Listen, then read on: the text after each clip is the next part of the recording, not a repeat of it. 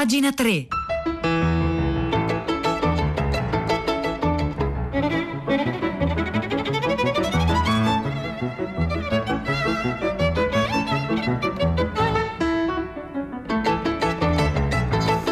Sono le 9 e un minuto e buongiorno da Vittorio Giacopini, benvenuti all'ascolto di pagina 3, buon 8 dicembre a tutti e iniziamo oggi parlando di scienza, scienza e letteratura perché un grande scrittore, Ian McEwan, pubblica un nuovo libro che viene tradotto in eh, italiano, Invito alla meraviglia per un incontro ravvicinato con eh, la scienza. È una raccolta di saggi su un tema di cui McEwan si è occupato sempre, ha scritto libri come Blues della fine del mondo, Sabato, Solar, Macchine come me che avevano sempre a che fare con il rapporto con la scienza ed è il tentativo di fare una riflessione illuministica in un mondo abbastanza oscurantista. La scienza sta diventando sempre più pop anche in questa fase in cui sembra la soluzione a tutti i nostri problemi o perlomeno al problema dei problemi, la pandemia, il coronavirus. Virus.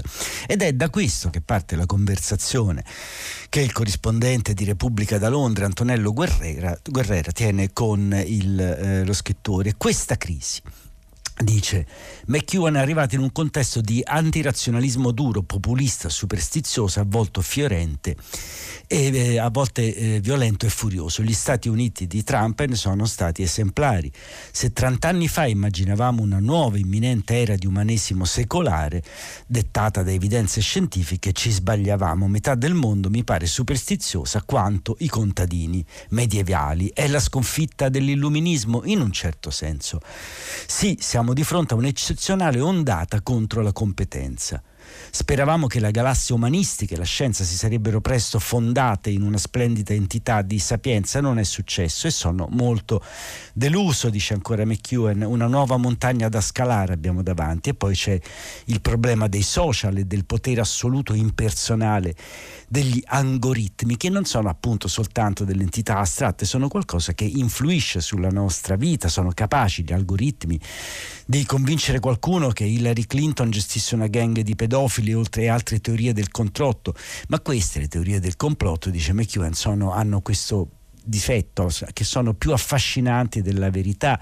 L'obiettivo di Facebook e compagnia è di tenerci incollati allo schermo. Naturalmente io non uso i social media, dice eh, McEwan, non riuscirei più a leggere o scrivere, però non sono del tutto pessimista. Ad esempio, i vaccini anticoronavirus potrebbero rappresentare una riconquista della razionalità collettiva. Molti capiranno che la scienza non è Frankenstein e con l'addio di Trump e di altri leader populisti potremo tornare a sperare, ma la realtà e la verità devono tornare a essere un patrimonio condiviso. Ma però come si fa, gli dice giustamente Guerrero, in un'epoca di patacche ed entropie online? Purtroppo Internet lo trattiamo ancora ingenuamente come bambini con un nuovo giocattolo, ma è ora di diventare adulti. Prima bisogna trattare i social media, le grandi aziende del web come i giornali e i siti di news. Se pubblichi falsità o minacce di morte devi essere punito. Zuckerberg ha le mani sporche di sangue per il ruolo di Facebook nel genocidio dei musulmani in Myanmar. Secondo,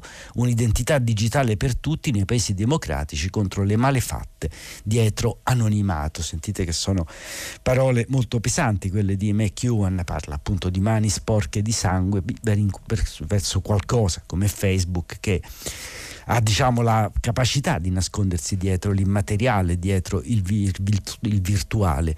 La scienza può aiutarci a questa crescere. Una delle invenzioni più straordinarie è il metodo, dice McEwan. Prima la conoscenza si basava su religioni o altre autorità superiori con tutti i danni connessi. È un lungo processo che parte dai greci e passa attraverso molti errori, anche della scienza. La scienza è come una nave che ondeggia per capire meglio se stessa e avanza grazie ai suoi successivi funerali, ossia l'allievo che supera il maestro o gli errori precedenti alle scoperte. Anche questo è illuminismo. Freud per me non ci è stato utile e però come Aristotele è stato vitale per la nostra crescita. Altra affermazione molto tranchant quella sul fatto che Freud non ci sia stato utile. Comunque, appunto, non lo può negare neanche McEwan, è stato, diciamo, vitale per la nostra crescita. Quello che serve in questa situazione continua è una grande capacità di immaginazione peraltro la parola immaginazione, la parola del giorno che ha appena citato il giornale radio, citando naturalmente John Lennon, ma che può essere usata appunto in tanti altri modi, appunto connubio tra scienza e arte, questo è quello che sta suggerendo McEwen. La letteratura migliora nel tempo perché spostiamoci sul terreno dell'arte, quello che sarebbe il terreno proprio in cui giocherebbe McEwen. Per me, dice eh, McEwan, la letteratura è come le Alpi con i loro picchi, Tolstoi, Flaubert, eccetera, ma migliora certe tecniche scrittorie non c'erano secoli fa, ma la letteratura è più un'esistenza continua. Tolstoi, Austen, Shakespeare saranno sempre una presenza viva nelle nostre vite.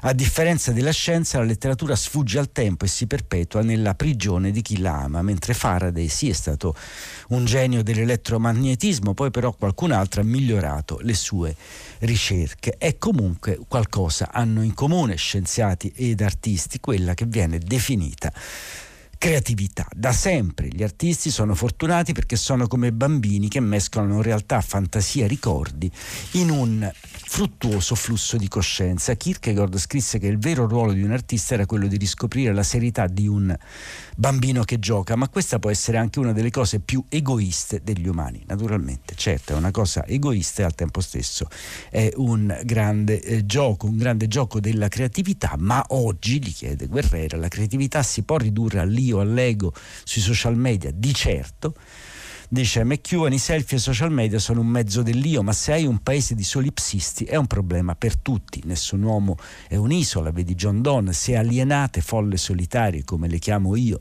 si riuniscono in piccoli gruppi online condividendo solo i loro ristretti universi, torniamo al problema di cui parlavamo all'inizio.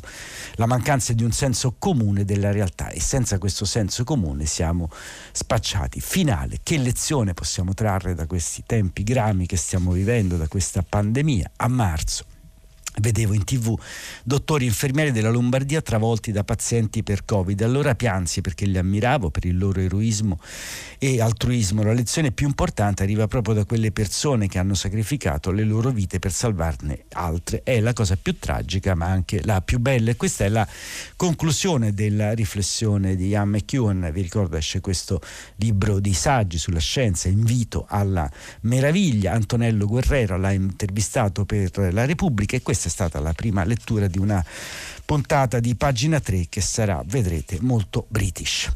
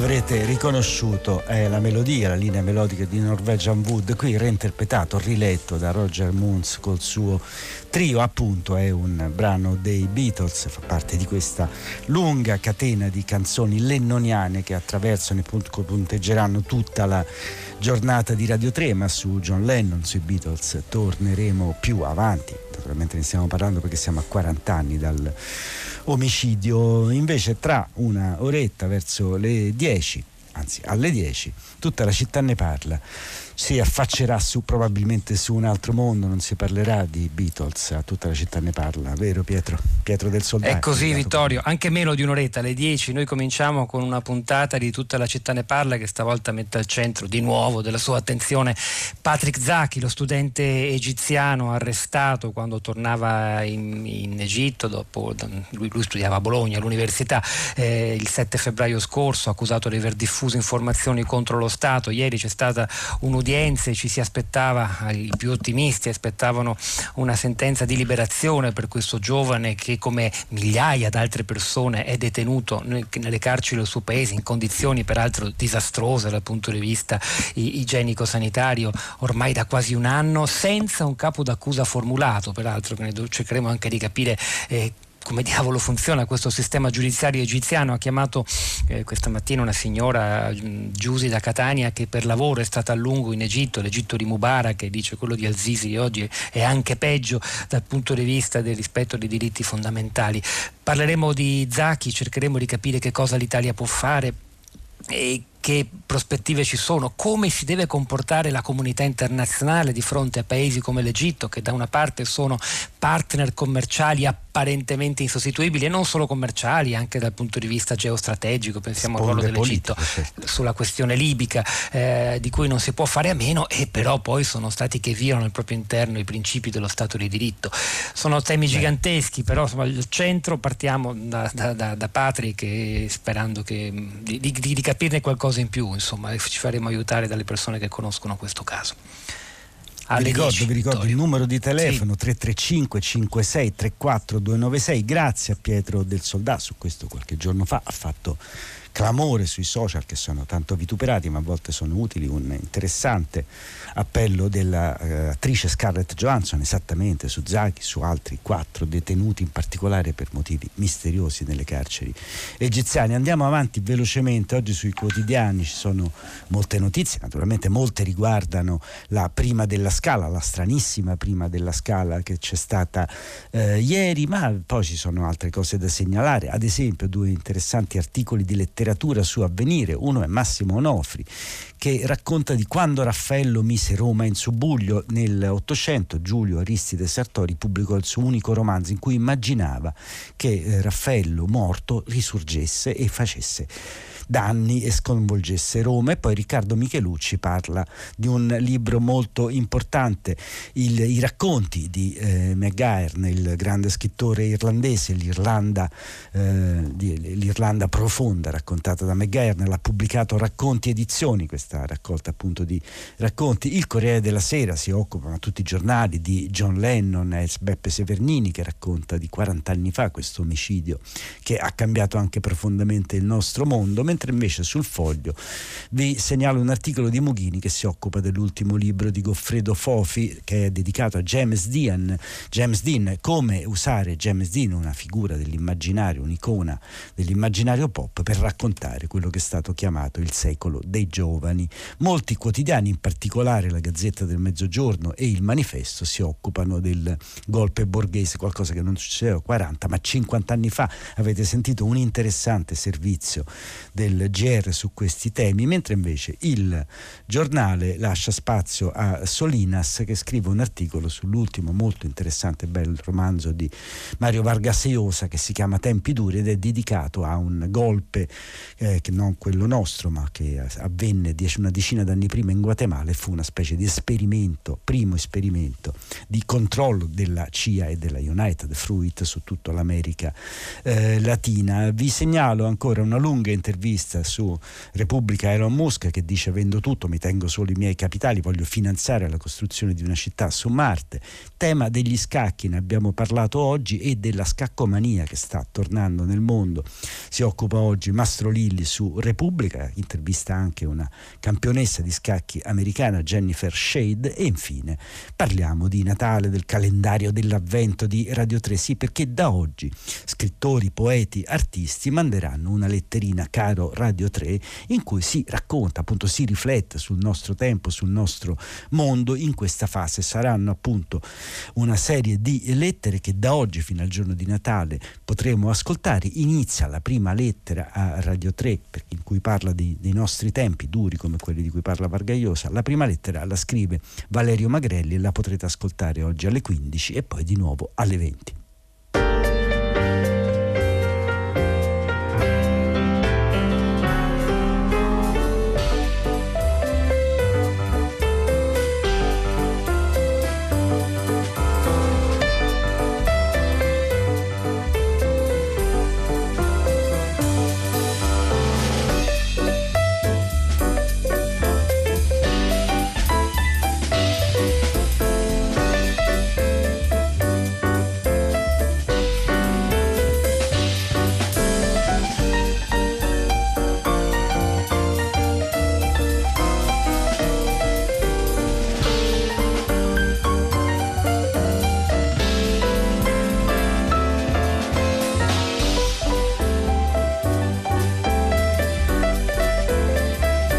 John Lennon, questo che sentite è appunto una rivisitazione di Norwegian Wood e a proposito di Lennon se ne parla in tantissimi modi in questi, soprattutto oggi, ma insomma in questi giorni, voglio segnalarvi l'ultimo numero della rivista di fumetti altro, ovvero Linus, storica rivista che appunto sul numero 12 di quest'anno dedica tutto un supplemento ai Beatles eh, eh con eh, un piccolo aiuto dai miei amici, così si chiama, citando una canzone c'è una copertina che ha realizzato Marianna Ignazzi, poi c'è un racconto, racconto saggio di Jonathan Lethem sul quinto Beatle e Sergio Algozzino che parla di tanti altri quinti Beatles e anche Riccardo Bertoncelli che ci racconta un altro quinto, quinto eh, Beatle speciale. In particolare poi c'è un altro intervento a fumetti di Paolo Bacilieri, Help, e poi un articolo, un articolo particolarmente interessante di eh, Piccinini che in realtà ci introduce in un mondo segreto segreto in un mondo che nessuno conosce. Alberto Piccinini ci racconta una canzone dei Beatles che nessuno ha mai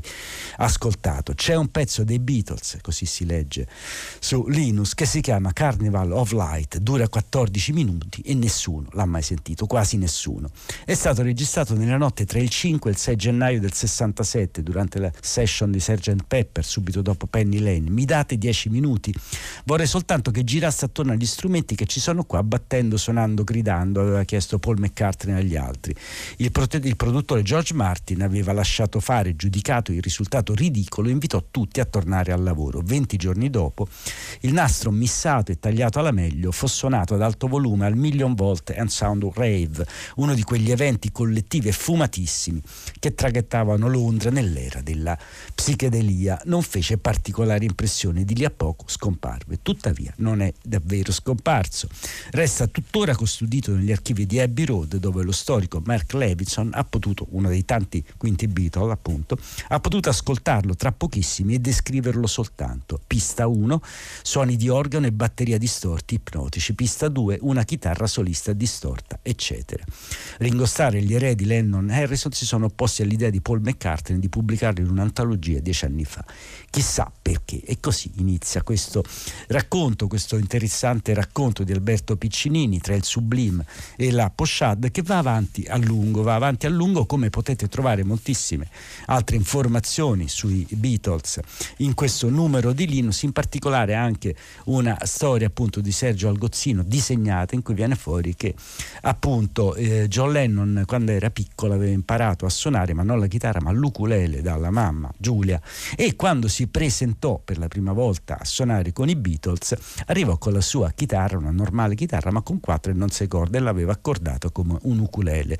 Paul McCartney disse no, non si fa così e gli insegnò a suonare la chitarra. Ecco, queste sono alcune delle storie che trovate, ma insomma tutto un eh, in, lungo insetto dentro questo numero di Linus dedicato appunto ai favolosi quattro nel giorno, nel giorno, ne parliamo nel giorno in cui ricorre appunto i 40 anni dalla morte per omicidio di John Lennon.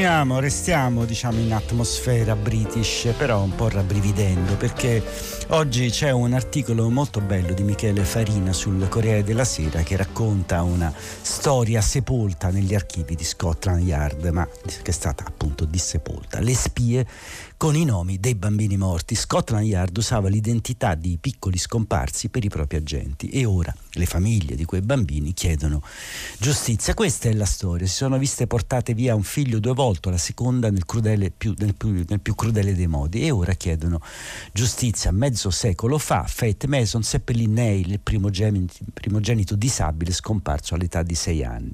Nel 73 Barbara Shaw perse il suo, Rod Richardson aveva cinque giorni, vite spezzate spezzate e madri in lutto, ignare di quanto il destino e la polizia di Sua Maestà britannica avevano in serbo per acuire il loro dolore a decenni di distanza. Due madri, due ferite che si riaprono quando si scopre che due agenti dello spionaggio interno hanno vissuto letteralmente nel nome di Neil e di Rod, rubando l'identità di quelle giovani anime morte con documenti intestati e un passato fittizio per coprire una condizione di doppi infiltrati in un gruppo di estremisti e nell'esistenza di un bambino mai cresciuto in un'organizzazione di animalisti e nella storia di chi non aveva avuto il tempo di farsene una. Ecco, le famiglie di questi bambini che hanno visto appunto le identità dei loro bambini morti rubate da questi doppi agenti del Scotland Yard hanno fatto causa per danni morali a Scotland Yard che a sua volta risponde molto british con un no comment con falte barbare. Ci sono altri derubati, i parenti di un bambino di 5 anni morto in Jugoslavia, Honor e Frank fratelli del diciottenne Michael Hartley, annegato nel 68 alla prima missione su un eh, peschereggio, una tragedia ideale per i servizi segreti che tra il 82 e l'85 si infiltrarono con il suo nome in due gruppi, il Socialist Workers Party e il Revolutionary Communist Group. I ladri di morti si incistano come cucoli nel nido dei piccoli degli scomparsi e tanto meglio se una madre muore di crepacuore perché pensano appunto gli agenti meno testimoni. Questa storia venne in realtà tirata fuori parecchi anni fa, nel 2008, da un'inchiesta del Guardian e poi la cosa è andata avanti finché a un certo punto eh, questa eh, pratica appunto è stata denunciata con questa eh, iniziativa. È stata in realtà la digitalizzazione dei certificati di morte più che un sussulto morale a farla passare di moda questa pratica. Ormai non si fa più perché è troppo difficile rubare le identità appunto dei bambini morti però questa è la storia. È una storia che è successa in Gran Bretagna in Inghilterra Scotland Yard le polizie i servizi segreti interni inglesi appunto che si servivano dei nomi di questi bambini bambini. Ecco, questa storia abbastanza agghiacciante ce la racconta oggi Michele Farina sul Corriere della Sera, le spie con i nomi dei bambini morti.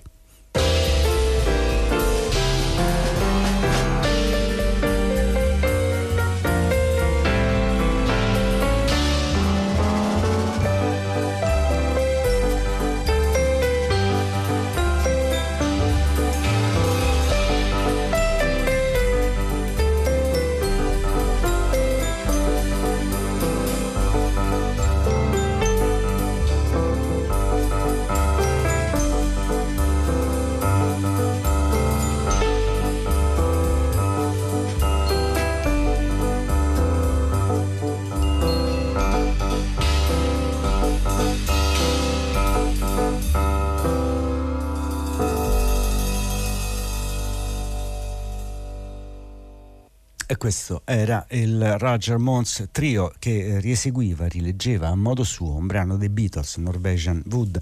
E vi ricordo che oggi, per tutta la giornata di oggi, a Radio 3 ci saranno le canzoni di John Lennon o dei Beatles che appunto eh, costeggeranno tutta la nostra trasmissione, punteggeranno tutta la nostra trasmissione nei 40 anni dalla morte di eh, John Lennon e concludiamo, abbiamo parlato appunto di queste spie, agenti doppi, doppi agenti di Scotland Yard che usavano i nomi dei bambini morti, ma ci sono agenti segreti in realtà a cui non si può rimproverare niente, anzi più che altro risolvono problemi che non può, magari non sono eh, diciamo di fondamentale importanza geopolitica, ma sono molto importanti per le persone. Per esempio, quando uno si perde il cane, il gatto oppure il serpente di casa. Beh, Vincenzo Ligresti su Vice ha scoperto che in Italia esistono degli agenti speciali, degli 007 del recupero animali. Uno si chiama Gianluca Baldone ed è lui che viene intervistato appunto da Vincenzo Ligresti in cui racconta come si fa. Come si fa, viene lui la sua faccenda, la sua giornata è organizzata in questo modo, riceve eh, dalle 3 alle 4 chiamate al giorno, soprattutto nel periodo estivo. Qualcuno segnala che il suo animale domestico, che può essere un cane, un gatto o anche altre cose, anche un serpente appunto, è sparito e lui si mette in azione. Per 14 anni ho lavorato all'EMPA, Internazionale Protezione Animali, mi occupavo del recupero di animali di tutti i tipi, selvaggi, randaggi, domestici. Poi nel 2008 mi sono messo in proprio e ho aperto appunto il mio ufficio, la mia base a Milano, ma mi sposto in tutta Italia e nei paesi vicini. Quando ricevo una chiamata ho bisogno di avere tutte le informazioni sull'animale, indole, inclinazione, gusti, abitudini, se è in casa da anni o da qualche settimana, dove è avvenuto lo smarrimento, quando, come. Poi prendo tutte queste informazioni e inizio a processarle, filtrandole dalle più che giustificate ansie del proprietario e quindi a non pensare più come un umano, ma come quello specifico un uma- eh, animale in quella situazione. Insomma, la prima operazione che fa lo 007 degli animali è cercare di diventare, di pensare con la testa del cane o del gatto, di quel che è. Nella maggior parte dei casi, ad esempio, dice il gatto non si allontana mai troppo dalla casa, al massimo 100-200 metri. Il problema è capire dove si nasconde. Se dal secondo piano il gatto è finito in strada, non basta controllare sotto le auto, perché potrebbe essere lì senza che tu lo veda. Si crede che solo i gattini possano infilarsi nella cabina motore delle macchine, ma in realtà possono benissimo farlo anche quelli da 5 kg. Se invece il gatto si è perso tra i tetti, è utile trovare un punto dall'alto per capire dove potrebbe essersi incastrato e muoversi di conseguenza. Fregola, una tra le ultime gatte ritrovate a Milano, era finita incastrata dietro a un muro del locale ascensore del palazzo accanto. Inoltre è bene ricordare che il gatto solitamente risponde ai richiami del proprietario, ma se è molto spaventato può anche non farlo per diverse eh, ore. Diverse, tutta diversa quella la situazione per il cane, e lo spiega in questo articolo a Weiss Baldone è ancora diverso anche il recupero di animali più inafferrabili come uccelli, arachnidi e serpenti. Trovate tutto su Weiss e qua finisce la puntata di oggi da Vittorio Giacopini, appuntamento per domani mattina alle 9 con pagina 3, grazie a Chiara Beranek in eh, regia, Marzia Coronati in redazione e alla insostituibile Giovanna Insardi in console. A domani.